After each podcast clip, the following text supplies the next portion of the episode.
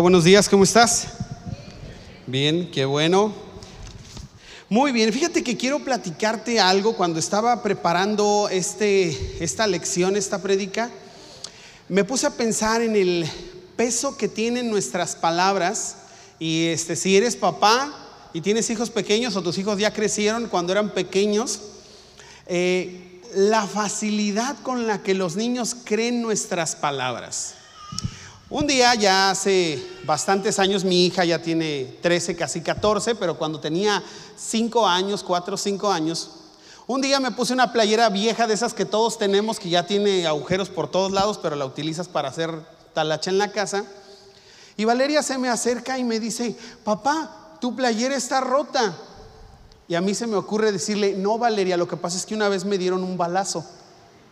Y de verdad me vio con unos ojos de que creyó que me habían dado un balazo y que yo traía esa playera rota porque traía un balazo. Igual un día llega y este y de repente pone cara pues triste y me dice, "Papá." Y le digo, "¿Qué pasó, Vale?" Me dice, "Lo que pasa es que mi mamá me quiere matar."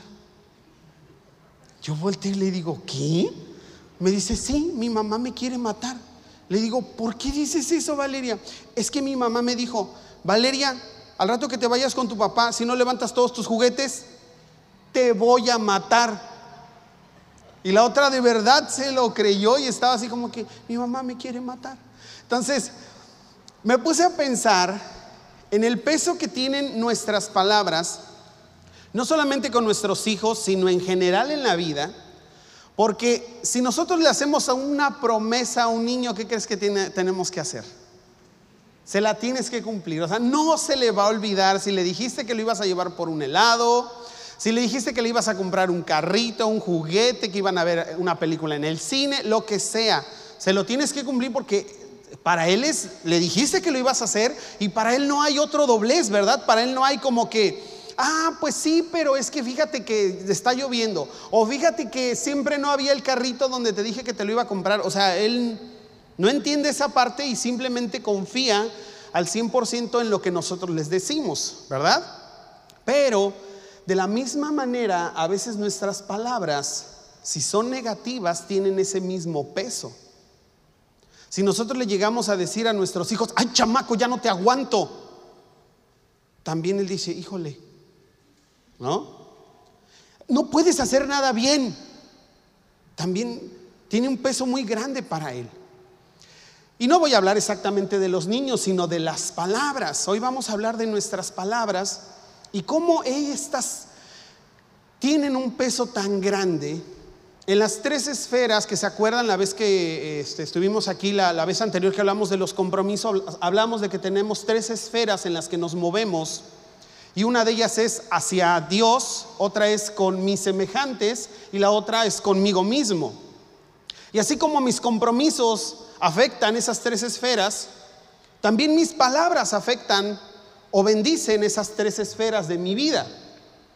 Y en esta mañana vamos a hablar de eso, porque cuando nosotros de repente leemos en la Biblia a Santiago, que vamos a leer ese pasaje, de refrenar la lengua y de hablar de las palabras, casi siempre pensamos en mentiras o en chismes.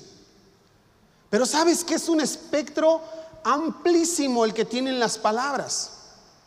Y van desde el decir groserías, críticas destructivas, sarcasmos hirientes, el callar cuando a veces tenemos que hablar, porque a veces nuestro silencio también es terrible.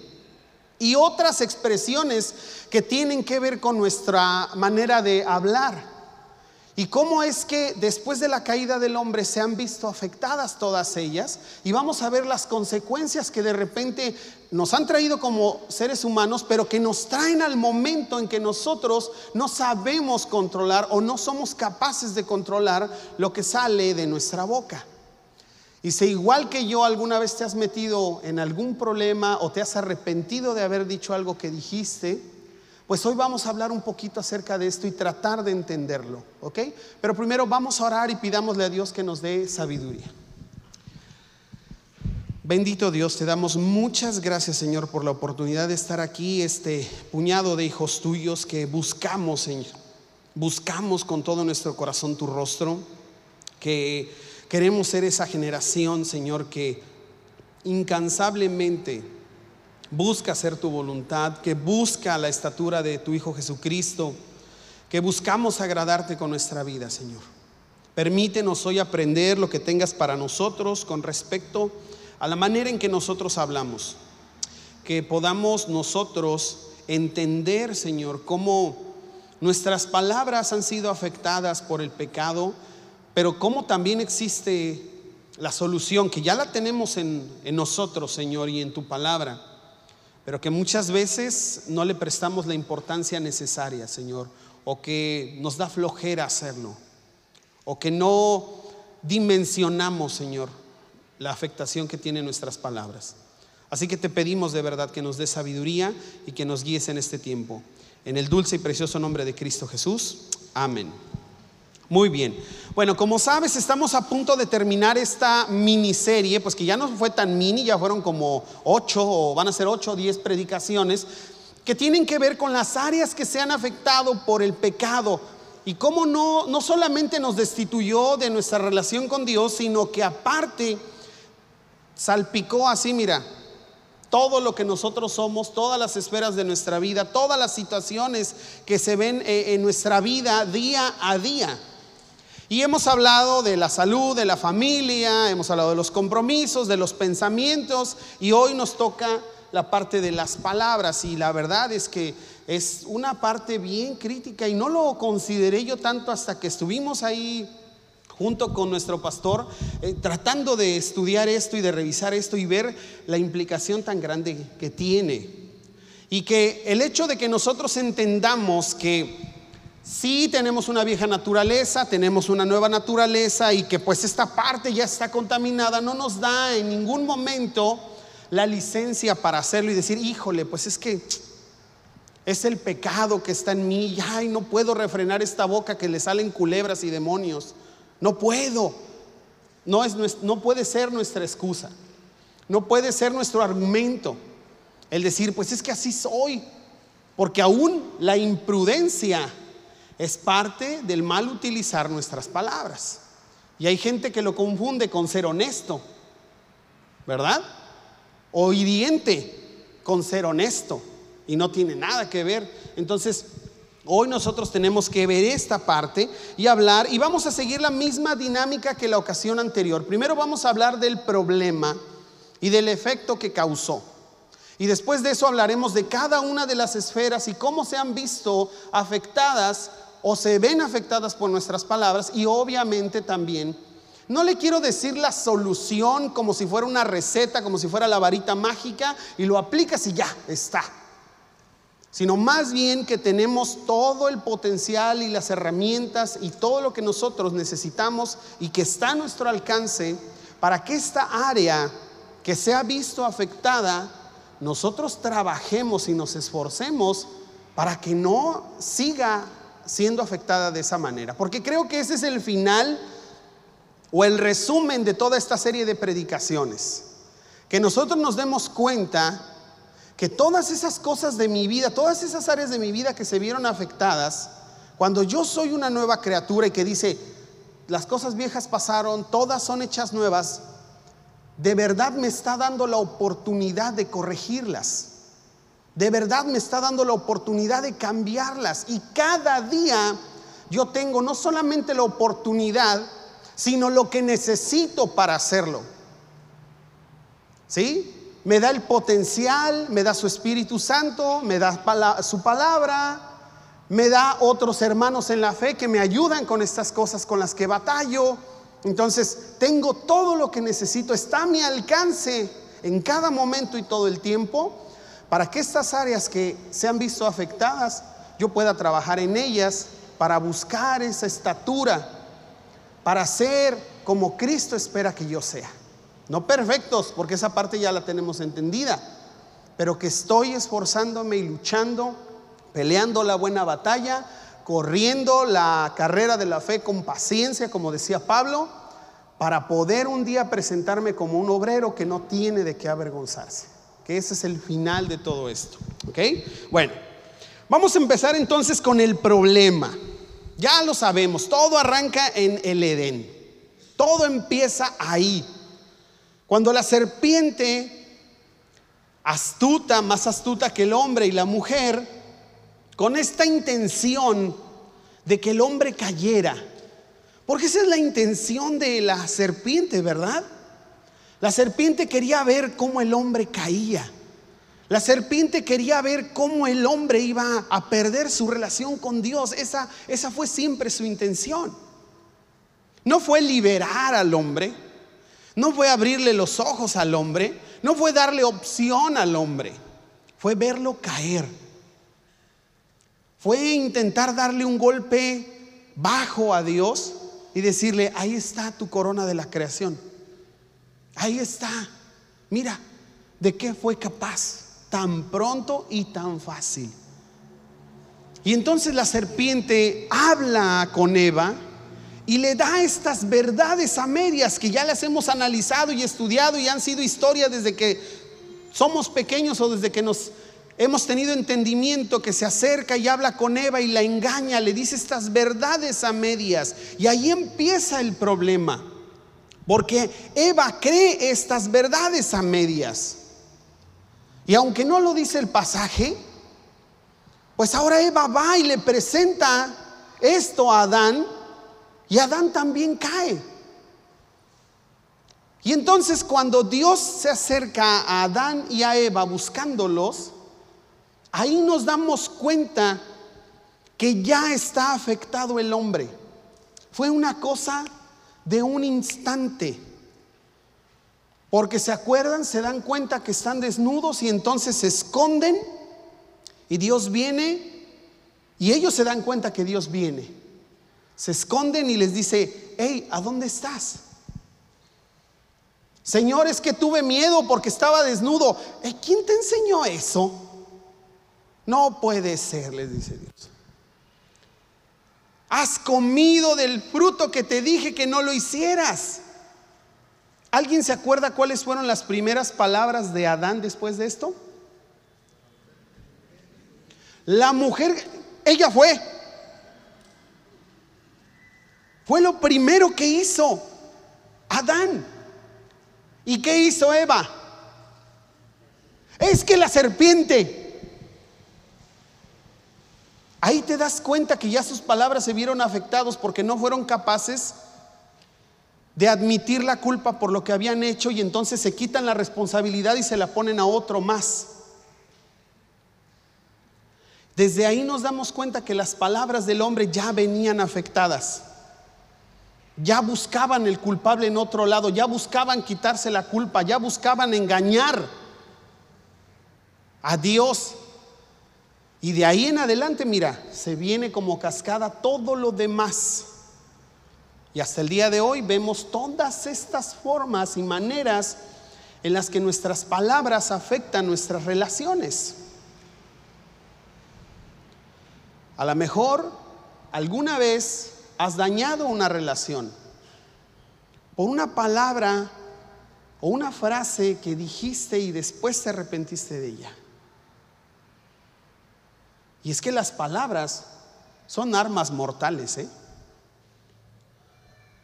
Hay un buen libro que se llama, ¿alguna vez has oído de los cinco lenguajes del amor? Sí.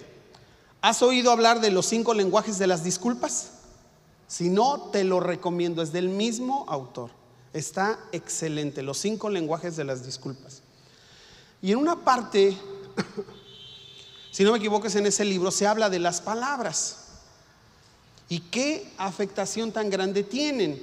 Y en una historia que se relata, habla de que un suegro y un yerno se llevaban bien, o el yerno pensaba que se llevaban bien, y cuando de repente hay una discusión muy fuerte entre el yerno y el suegro, el suegro le dice, al cabo que nunca me has caído bien. El problema se arregló después. Pero ¿qué crees que pasó con su relación? Se acabó. Porque usó las palabras como un arma mortal. Y a veces nosotros hacemos eso también. y afectamos las áreas, las esferas de nuestra vida. Y ahorita no te voy a hablar porque imagínate, podríamos hacer una prédica de cada una de las maneras en que mal utilizamos las palabras. Podríamos hablar del chisme, de la mentira, ¿verdad? Podríamos hablar de las críticas destructivas, de las palabras hirientes y podríamos hasta, seguirnos. Así que no vamos a tomar el tiempo hablando de cada una de ellas, sino cómo afectan estas esferas. Y la primera esfera que afectan son mis palabras hacia Dios. La manera en que yo me dirijo a Dios. Porque a veces le reclamamos a Dios. Y esa es una de las maneras en las que yo utilizo, mal utilizo mis palabras para con Dios. Y le reclamo de formas sin entender con quién estoy hablando. O sea, no alcanzo a comprender con quién, a quién me estoy dirigiendo. Y le hablo a Dios como si fuera un igual. Y a veces como si Dios me debiera algo. Y me dirijo a Dios como si, casi como si yo tuviera autoridad sobre Él. Y así le exijo las cosas y le exijo que me dé razón por qué está haciendo lo que está haciendo en mi vida o por qué lo está permitiendo o por qué permite que suceda tal o cual cosa. Y quiero que me dé respuesta. Y a veces no entendemos con quién estamos tratando. A veces le echamos la culpa a Dios. A veces somos capaces de echarle la culpa a Dios de las cosas, de las consecuencias de nuestras malas decisiones y lo ponemos a Él como culpable. Juzgamos sus propósitos y sus motivos. Y obviamente ha habido gente que es capaz de maldecir a Dios, de renegar de Dios.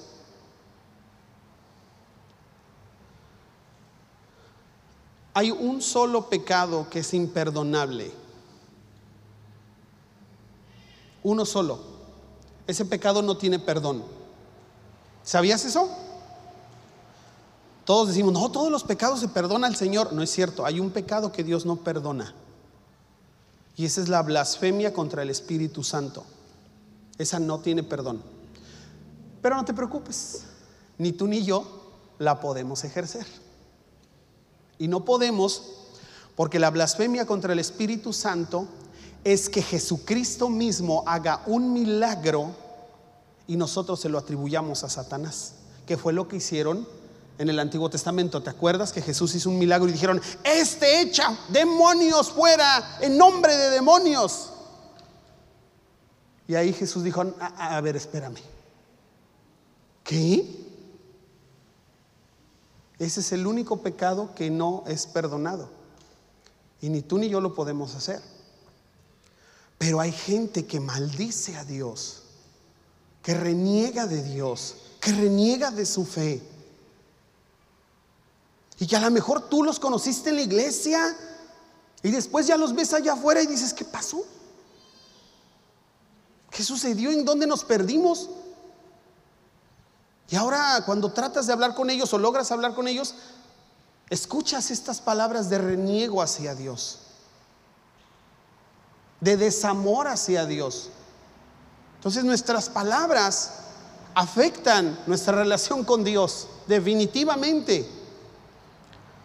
También por nuestra falta de oración, nuestra falta de adoración, nuestra falta de alabanza, también afecta nuestra relación con Dios. Eso también lo afecta. Porque si el tiempo nada más que nosotros tomamos para adorar y alabar a Dios es aquí, o el próximo sábado, pues también está muy escaso. Y también eso afecta nuestra relación con Dios. ¿Cómo crees que se afectaría tu relación con tu esposa si solamente le hablaras una vez a la semana? O con tu esposo, o con tus hijos. Que solamente hablaras con ellos una vez a la semana viviendo en la misma casa. Y que pasaran uno al lado del otro y no se dijeran ni buenos días. Y no estés enojado con ellos, pero no les hablas. No están enojados contigo, pero no te hablan. Es exactamente igual con Dios.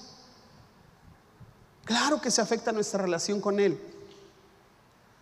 Yo nunca, o siempre más bien, voy a estar recordando esta frase que está en el libro de Romanos o en la carta a los Romanos, donde dice que por ese entendimiento entenebrecido se volvieron ajenos de la vida de Dios. No sé qué hace Dios. No lo conozco. Y no, eso no le pasa solamente a la gente de afuera, o le ha pasado a la gente de afuera, nos pasa también a nosotros, que podemos hacernos ajenos de la vida de Dios, porque mis palabras han afectado mi relación con Él. Otra de las esferas que se ven afectadas por mis palabras, pues soy yo mismo soy yo mismo. Y eso es difícil, ¿eh? Este es duro. Te voy a decir una frase de un psicólogo americano. Él dijo esto, tus palabras hacia ti mismo harán la diferencia si cuando caes es en un bache o es en la tumba.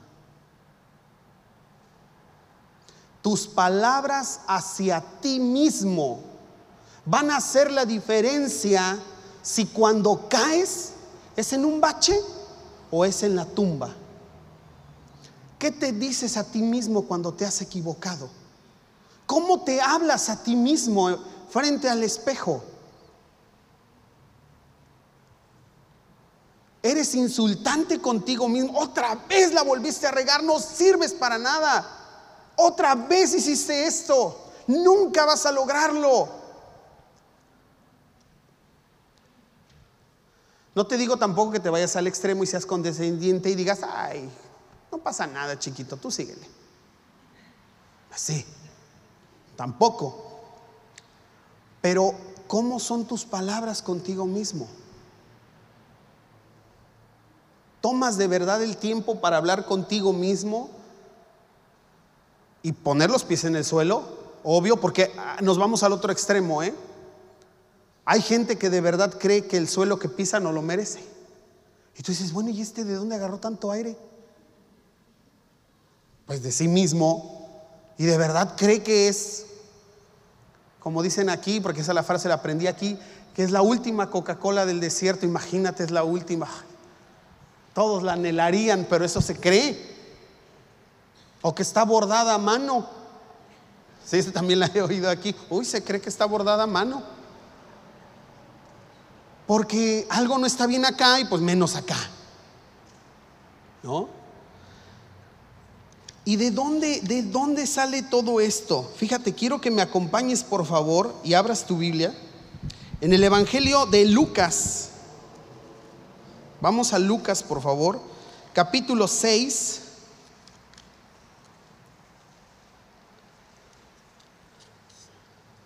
Versículos 43 al 45.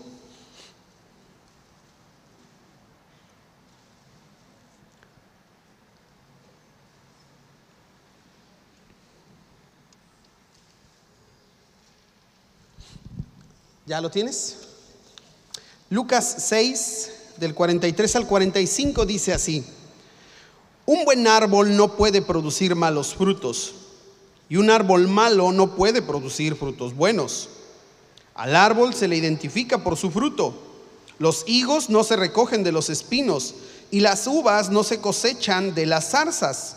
Una persona buena produce cosas buenas del tesoro de su buen corazón y una persona mala produce cosas malas del tesoro de su mal corazón. Lo que uno dice brota de lo que hay en el corazón. Entonces, cuando nosotros entendemos lo que pasó en Edén y lo reflexionamos con lo que dijo Jesús aquí,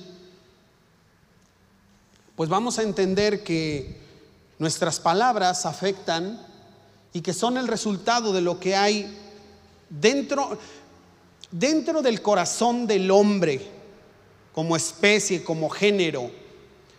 Porque si ya hicimos las cosas mal y lo que hay dentro de nosotros es pecado, de ahí brotan. De ahí brota el chisme, la mentira, la calumnia, las palabras obscenas, los dobles sentidos, las groserías. De ahí brotan, de lo malo que nosotros adquirimos en Edén, de ahí brotan y de ahí es donde empiezan a afectar todas nuestras relaciones, donde nos afectan a nosotros mismos. Ahí empieza todo el problema. Acompáñame a Santiago. Santiago 3,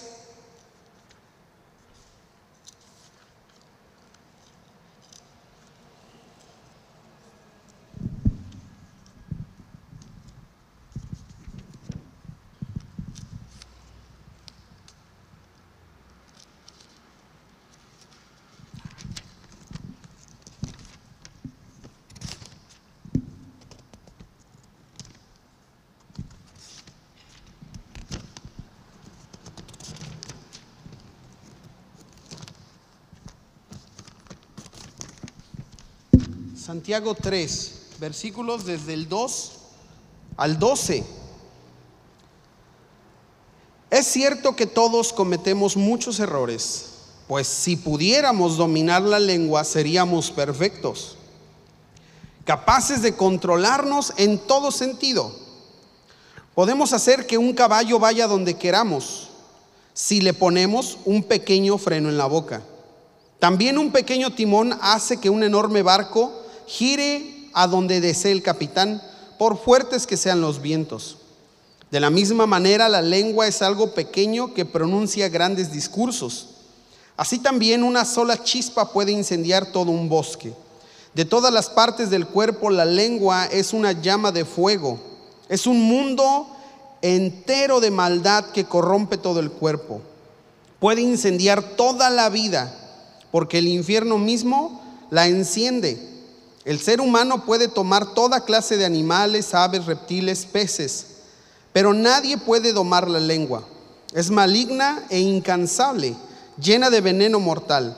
A veces alaba a nuestro Señor y Padre y otras veces maldice a quienes Dios creó a su propia imagen. Y así la bendición y la maldición salen de la misma boca. Sin duda, hermanos míos, eso no está bien. ¿Acaso puede brotar de un mismo manantial agua dulce y agua amarga? ¿Acaso una higuera puede dar aceitunas o una vid higos? No, tampoco puede uno sacar agua dulce de un manantial salado. ¿Te fijas cómo empieza todo en Edén y entonces nuestro corazón se vuelve así de oscuro? Lleno de esta maldad. Y entonces provoca todas estas cosas que dice Santiago. Con una sola palabra podemos trastornar nuestra vida o la vida de alguien. Con una sola palabra podemos afectar nuestra vida para siempre, la vida de otros, nuestra relación con Dios porque mal utilizamos. Dice un pequeño fuego. Y si es cierto, lo hemos visto, ¿no? En las noticias. Que alguien provocó un incendio con un cigarro que no apagó. Y con eso fue suficiente para que se consumieran miles de hectáreas. De la misma manera nosotros tenemos que considerar siempre la magnitud del alcance de nuestras palabras. Porque algo que yo diga puede afectar a la mejor a mi hijo para siempre.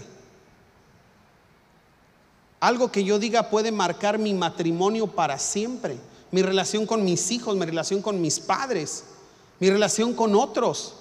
La puede afectar para siempre. Algo que yo creí que era verdad y no lo era. Y volviendo al punto de nuestras palabras hacia nosotros mismos, ¿Qué tanto trabajamos nosotros en nuestra propia autoestima? Te digo, sin irnos al otro extremo. Pero ¿qué tanto nosotros nos remarcamos y nos recalcamos nuestros propios errores. ¿Qué tan insultantes llegamos a ser con nosotros mismos? A veces mucho, ¿verdad? A veces no nos perdonamos un error y al enemigo le encanta volverlo a recordar, ¿verdad? Y a veces a nosotros mismos también nos encanta estarnos recordando nuestras fallas y decirnos, no vas a poder, no vas a ser capaz. ¿Para qué lo intentas de nuevo? ¿Otra vez? Ya la regaste una vez, ¿la vas a volver a regar? Y ahí estamos desanimándonos a nosotros mismos, desalentándonos a nosotros mismos.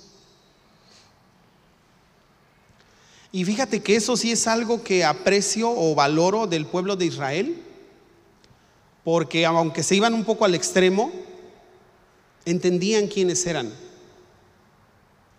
Y sentían ese orgullo de saber quiénes eran. Y tenían esta identidad tan marcada de ser del pueblo de Dios. ¿Te acuerdas eh, Jonás cuando va en contra de la voluntad de Dios y se sube un barco para irse al extremo contrario de donde Dios lo había mandado? Y echan unas suertes en el barco. Y entonces las suertes caen en Jonás y les dicen, ¿y tú quién eres? Esa frase que está ahí de Jonás expresa la manera en que pensaban los judíos de sí mismo. Aunque la vemos tan simple, pero está escrito de una manera tan especial cuando les dice, yo soy judío. Yo soy del pueblo del Dios viviente. Se los dijo con un orgullo de saber quién era Él. Y sabes que a veces nos falta eso. Entender nuestras capacidades y echarnos porras a nosotros mismos. Y sabes qué, José Juan, te caíste, ándele pues sacúdase y levántese y sígale.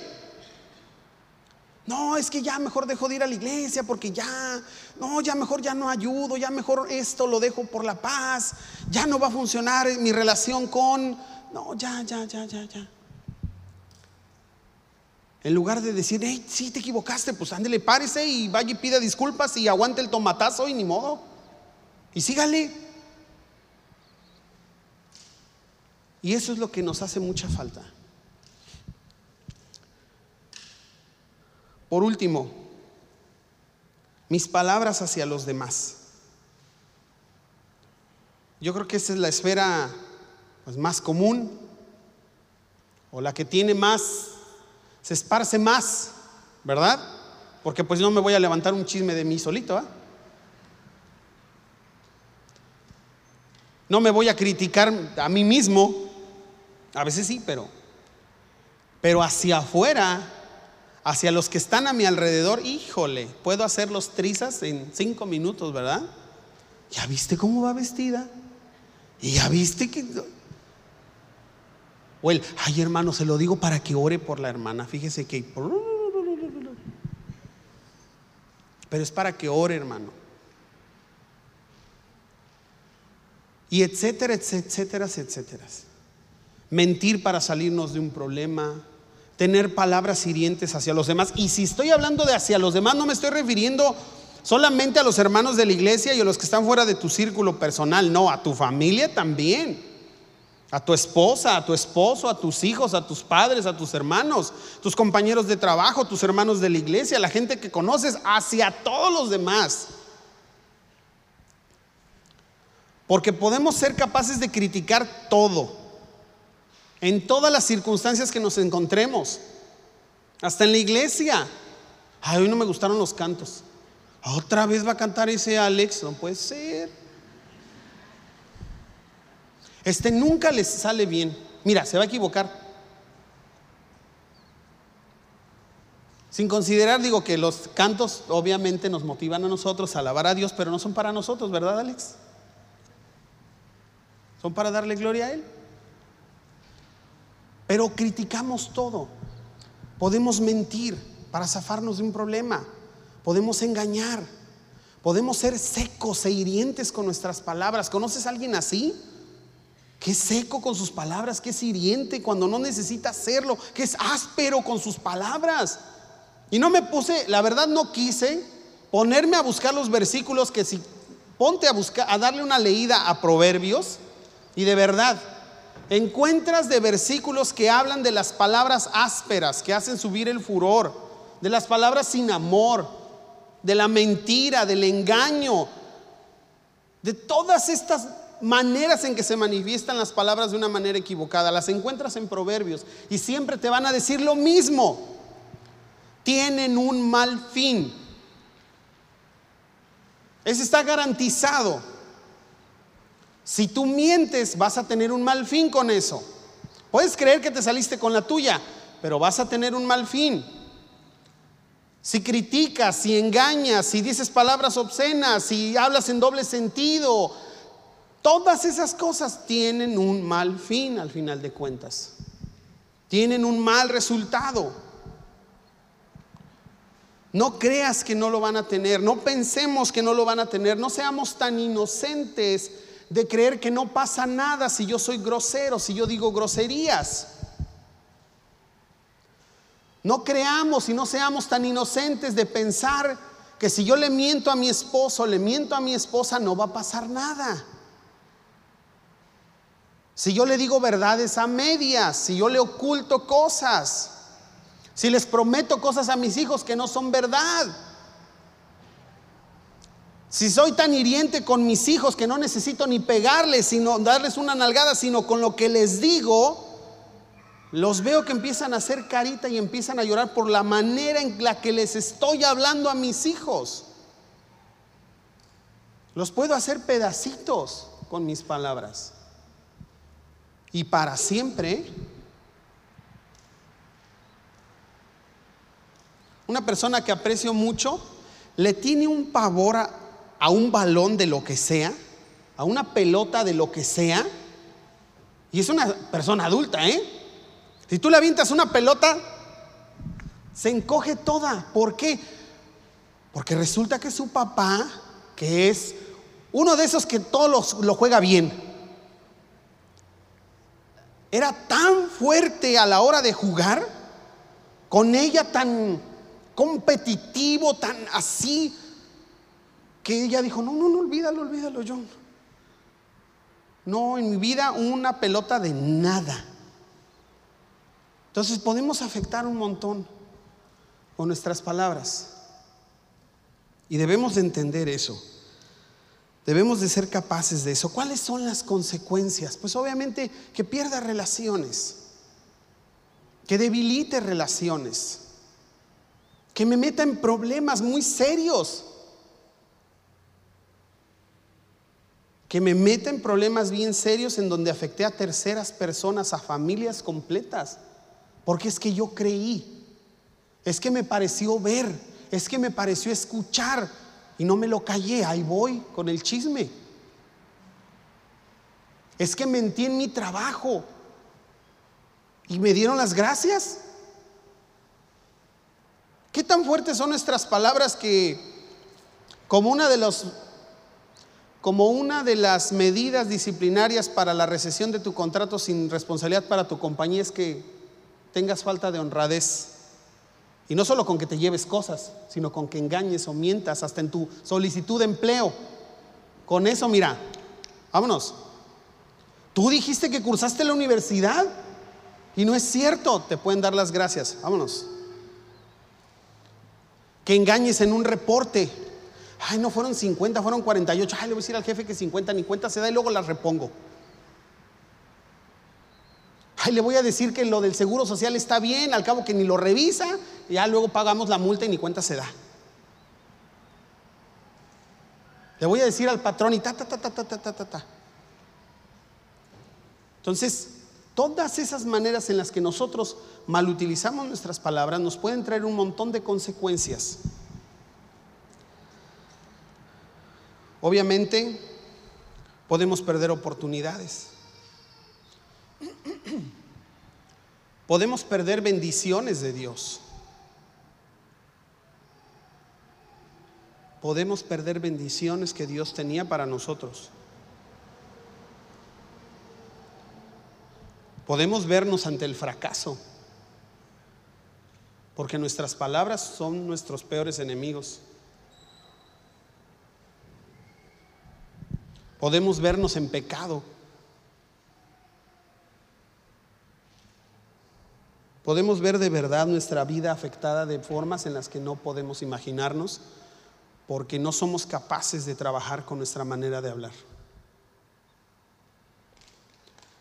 Y todo eso vino por el Edén. Pero obviamente, como lo hemos hablado cada domingo, no tenemos por qué quedarnos con esa derrota. Pero tenemos que entender que ahí está. Y que aunque somos creyentes y somos nuevas criaturas, sigo teniendo el potencial de echar todo a perder.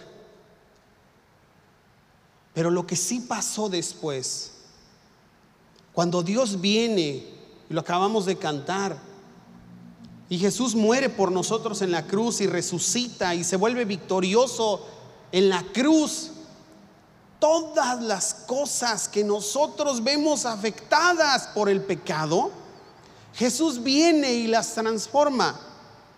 Jesús viene y nos da la oportunidad y todo el potencial para cambiarlo. Y entonces sí nos dice, espérame, tenías problemas con esto, no tienes por qué seguir batallando con eso.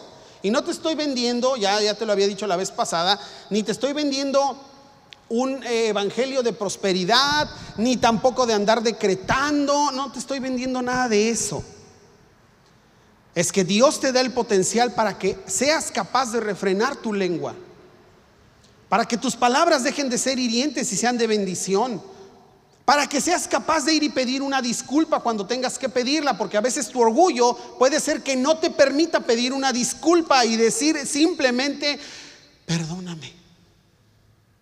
Y no puedo, no me sale decirle a esa persona que lo siento aunque sé que yo me equivoqué. Aunque sé que mi relación con él o con ella está afectado, no soy capaz de decirle, oye, reconozco que me equivoqué, lo siento mucho, lo siento mucho. Y a veces eso es lo único que falta para recuperar una relación. Como te decía hace rato, así como hay cinco lenguajes del amor, hay cinco lenguajes en las disculpas. Y una de ellas son las palabras. Hay gente que necesita escuchar que estás arrepentido de lo que le dijiste, de lo que hiciste, y que quiere escuchar, que le pides una disculpa, discúlpame por favor. Y eso es todo. Y posiblemente tienes alguna relación, alguna situación que traes ahí, que traes ahí, que traes ahí, y no te has atrevido a dar ese paso. Hazlo. Y te digo, puede ser con tus padres, puede ser con tus hijos, puede ser con tus hermanos, puede ser aquí en la iglesia, Puede ser con tu esposo, con tu esposa, con alguien, un amigo o una amiga entrañable que se dañó. Y nos falta dar ese paso. Bueno, pues Dios te da, nos da todas las herramientas y todo el potencial que necesitamos para cambiar eso. Si no eres una persona o un papá o una mamá que se acerca a sus hijos y les habla con cariño y trata de ayudarlos a fortalecer su seguridad y a motivarlos a que hagan las cosas en lugar de regañarlos cuando las intentan, cambia eso también. Si eres una persona poco afectiva con Dios también, cambia también eso. Si eres una persona que pues no se sienta a orar más que para pedirle a Dios y no para alabarle un día sin tener que pedirle nada, trabaja en eso también. Cuesta, ¿eh? Cuesta un montón porque yo, igual que a lo mejor tú, empiezo, Señor, te doy gracias por este día, bla, bla, y de repente, ay, Señor, te pido. Un día hazte la disciplina de no pedirle nada a Dios, solamente de alabarlo, nada más. De darle gracias por quien es Él, sin tener que pedirle. Y con los demás igual, contigo mismo. Tienes que hacer las paces contigo mismo, hazlas. Tienes que hablarte un día enfrente del espejo y perdonarte, hazlo. Y si tienes que hablar de la situación exacta por la que te sigue recriminando hacia ti mismo, hazlo. Y cierra esa página, cierra ese capítulo. Y entonces empiézate a motivar y cuando sientas que vas a volver a regarla otra vez, Háblate otra vez a ti mismo. Hey, José Juan, ya ibas a ir otra vez a hacer esto. Hey, ya ibas a ir otra vez a mentir, tomar, no sé, la cosa que estés batallando. Hey, regrésate, vuelve a hacerlo, ya ibas bien. Y háblate de esa manera hacia a ti, a ti mismo. Cuando estábamos en el Edén, todo era en automático. 100% estábamos bien. 100% nuestras palabras eran las correctas. Ahora no. Ahora tenemos que trabajar para que sean así. Ahora tenemos que esforzarnos para que sean así. Tenemos que disciplinarnos a nosotros mismos para que sean así. Y de nosotros depende qué tan pesado o no sea el camino. De nosotros depende que empecemos o no empecemos. Y no te sientas mal de empezar, hazlo. No te sientas mal de decirle a tu esposa que la amas si no lo haces, si no lo has hecho, a tu esposo, a tus hijos. Hazlo, empieza. Ahí está todo el asunto, en empezar. ¿Nos va a costar esfuerzo? Sí. Temor, flojera, sí. Pero necesitamos otra vez hablarnos a nosotros mismos y decirnos, tengo que, tengo que cambiar esto. Tengo que ser diferente. Tengo que arreglar esto en mi vida. Y vamos a ser capaces de hacerlo con el apoyo y la fuerza que Dios nos da. Vamos a ser capaces, vas a ser capaz. Pero pues tenemos que creérnosla también, ¿verdad? Creer que somos capaces de hacerlo, que somos capaces de enmendar el camino, de corregir el rumbo equivocado. Ponte de pie y vamos a, a orar.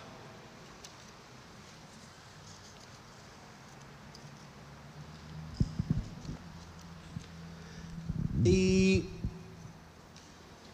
alguien me puede acompañar acá con la guitarra para estar ahí arpejeando un poquito, porque ahora sí que no quiero yo tomar las palabras porque son tus palabras con Dios. Entonces tú tómate en silencio unos minutos, bueno, no en silencio pues, habla con Él. Y si tú crees que tienes algo dentro de toda esta esfera del mal utilizar nuestras palabras, pues habla con Él y díselo, Señor, ¿sabes qué? Mira, me he equivocado con las críticas, con los chismes, con las mentiras, con las palabras hirientes. Me he equivocado, Señor. He lastimado a mis hijos, a mi esposa, a mis padres, a mí mismo. Señor, he sido falto de amor contigo, de expresarte cuánto te amo y cuánto te quiero y cuán agradecido estoy contigo, Señor. Háblalo, háblalo tú con tus palabras. Bendito Señor. ¿Cuánto nos ha afectado el pecado, Señor? Que Adán y Eva no tuvieron idea, Señor, de la magnitud de sus obras. Y que hoy a nosotros, sus descendientes y generaciones de generaciones, sufrimos las consecuencias. Y entonces tristemente maldecimos, somos faltos de amor, de palabras amorosas a nuestros hijos, a nuestra pareja, a nuestros padres, a nuestros hermanos, Señor, a nuestros hermanos en la fe. ¿Y cuántas veces les hemos, herido y lastimado, Señor, por eso? Porque del corazón del hombre hay oscuridad. Y les hemos herido y difamado y, y hemos sido a veces atroces con nuestras palabras, Señor.